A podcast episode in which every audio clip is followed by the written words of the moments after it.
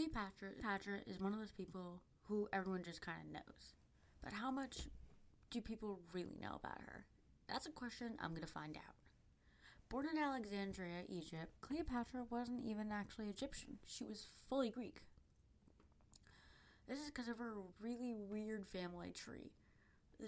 She was born to a family line called the Ptolemies, which stretched way, way back to the founding of Alexandria. Basically, her 12th relative, I believe, um, founded it, who was a direct descendant, I believe, the brother of Alexander the Great. So Alexander the Great, you know, conquered everything, right? Then had a brother, and then you know, twelve generations later, there you go, Cleopatra's born. So yeah, uh, Cleopatra was actually really, really smart. She didn't speak any Egyptian, but she learned Egyptian so she could speak with everyone. Which I mean, hey, that's like a pretty damn smart idea if you're gonna run over, you know, Egyptian like army and like kingdom or anything. But like, hey, that's just my opinion. Um, but anyways, so uh, it'd been her family tree had been running for a really long time. Uh, it's been so long that her dad, who is named Ptolemy, was Ptolemy the Twelfth, and he decided he really liked the tradition of naming people Ptolemy, a really weird name in my opinion, but whatever, and named both of his sons Ptolemy. So Ptolemy the Twelfth, who had a son Ptolemy the Thirteenth, who had another son who he Ptolemy the Thirteenth. Anyways, um, and so on and so on. But so Cleopatra was raised to pretty much, you know, be queen.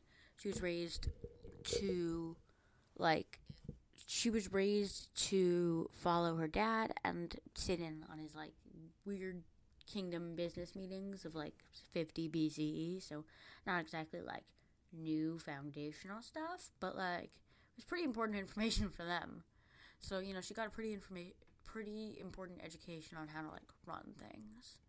Um, eventually, you know, Cleopatra's dad died. Ooh, so sad. But so Cleopatra wants to ascend the throne, and the government's like, "Yeah, no, you can't. You're a girl." And she's like, "Oh, well, that kind of sucks." And they're like, "Yeah, oh well, what are you gonna do about it?" And she's like, "Well, maybe I can be queen." They're like, "Yeah, nice try." So they're like, "But you can be queen if you want to marry your brother." And she's like, "What?" And they're like, "Oh yeah." Um, so Cleopatra marries her eight year younger than her brother, which from now on I'm going to call him Brobin, brother husband, because I'm so funny. So, just so we don't get confused, this is Brobin number one. Oh, yeah, there's multiple Brobins. But, anyways, so Brobin number one is about eight years old, Cleopatra is 18. And, you know, like a month later, right, his royal advisors are like, hey, I have an idea for you. You want to run Alexandria by yourself? And he's like, yeah, yeah, I do. And they're like, okay. So, in order to do that, you have to kill your wife, sister slash wife. And he's like, okay, cool, cool, cool. That sounds great and all. How do I do that? And they're like, oh, it's super, super easy. You just have to kind of like kidnap her and kill her. And he's like, cool, cool, cool. I'm with you on there. Um, again, I'm eight, so how do they do that? And then Cleopatra hears about all this, right? Like, and she's like, oh shoot, this is not good. I kind of need to get out of here. So she runs off to Syria. And in Syria, she meets, you know, the sort of famous, probably haven't heard of him, Julius Caesar. He's, you know, very underground. I bet you haven't heard of him. But Julius Caesar's like, she like walks on over to him and she's like, hey, um, I need some protection. he's like, cool, cool, cool. Um, I'm gonna need something in return. And she's like, cool, I got you. How about I look the other way if you want to take over Alexandria. And he's like, yeah, for sure. That definitely works. So Cleopatra marches back into Alexandria and she's like, hey, look what I got. And her Brobin's all like, oh, snap. Wait, what? She has Caesar? And he's like, yup. And then, you know, her brother mysteriously dies drowning. But, you know, that's a whole other story. Um, and then Caesar's like, okay, so I run this place now. And she's like, not so fast. Now I have to marry Brobin's number two. And he's like, okay, I understand that. Totally cool. So she marries Brobin's number two, also named Ptolemy. This was Ptolemy the 13th. And he is her new Brobin. So this relationship was very short lived because Brobin number two dies almost immediately.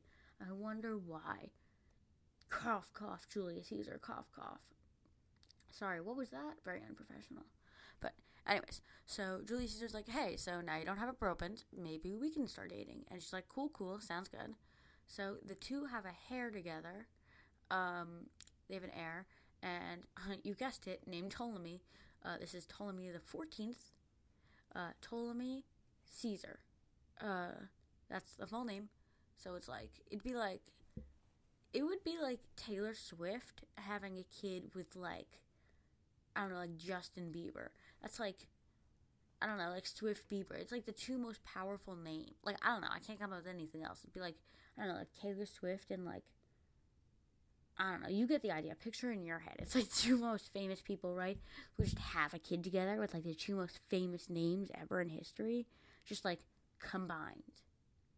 But like, anyways, so uh, um, Ptolemy Caesar, and a few years later, Little Caesar, which he was called for short, which I just find hilarious, gets really sick.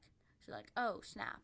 Uh, Cle- uh, then Cleopatra like leaves, and then you know Caesar gets a little letter from the government that's like, hey, so we want you to meet us in an empty coliseum. We pinky promise nothing will happen. Swear on our life. So Caesar's like, okay, cool. So he walks into this, you know, so-called coliseum, and then you know he gets stabbed and dies. But you know, whatever, no biggie. Um, so then Cleopatra's like, oh shoot, I have to find someone else, and two of my brobins are dead. Like I can't run this kingdom by myself with like my little like two year old toddler. Like what's gonna happen to me? So she gets worried about this guy named Mark Antony. And he's friends with this uh, he's friends with this guy who is apparently Caesar's new heir. Mark Antony is friends with this guy named Octavian, who is Caesar's nephew. Octavian is like really like he's weak. He's pretty weak and he's like gonna die. So Mark's like, "Hey buddy, what if I just run things for you?" And Octavian's like, "Yeah, cool. Sounds good." So Mark pretty much runs like everything behind the scenes and Octavian is just kind of like the face of everything. So Octavian hears about, you know, Cleopatra and he's like, "Ooh, this is a good opportunity. If I kill her and the heir, then I will be the permanent heir." And Cleopatra hears about this and is like, "No, you don't." So she gets a ship and she launches herself all the way over to where she hears Mark Antony is. And she's like, "Hey, so I bring you like I brought you like, you know, bunch of gold, a bunch of gifts. Maybe, I don't know, we have like a relationship. And Mark's like, yep, sounds good to me. So she's like, okay, cool. So the two of them have twins and officially become one of history's most famous couples. If they were present century, they would definitely have a Facebook relationship status. But, anyways, so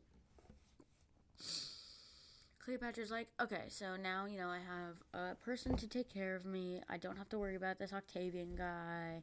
And then, you know, she gets a letter. Uh, it's in the mail. She, you know, opens up her mailbox, There's a little letter. She definitely has this, like, a snake flag. And then the letter's like, hey, um, by the way, Mark is dead. And she's like, wait, what? So she's, like, so heartbroken that she kills herself. And with snake poison. And then Mark gets a letter that's like, hey, Mark, the very much, very much alive Mark, gets a letter that's like, hey, by the way, Cleopatra's dead. For realsies, though. Um, and Mark's like, wait, what? So he kills himself. Now they're both dead. And then Octavian's like, hey, this worked out for me.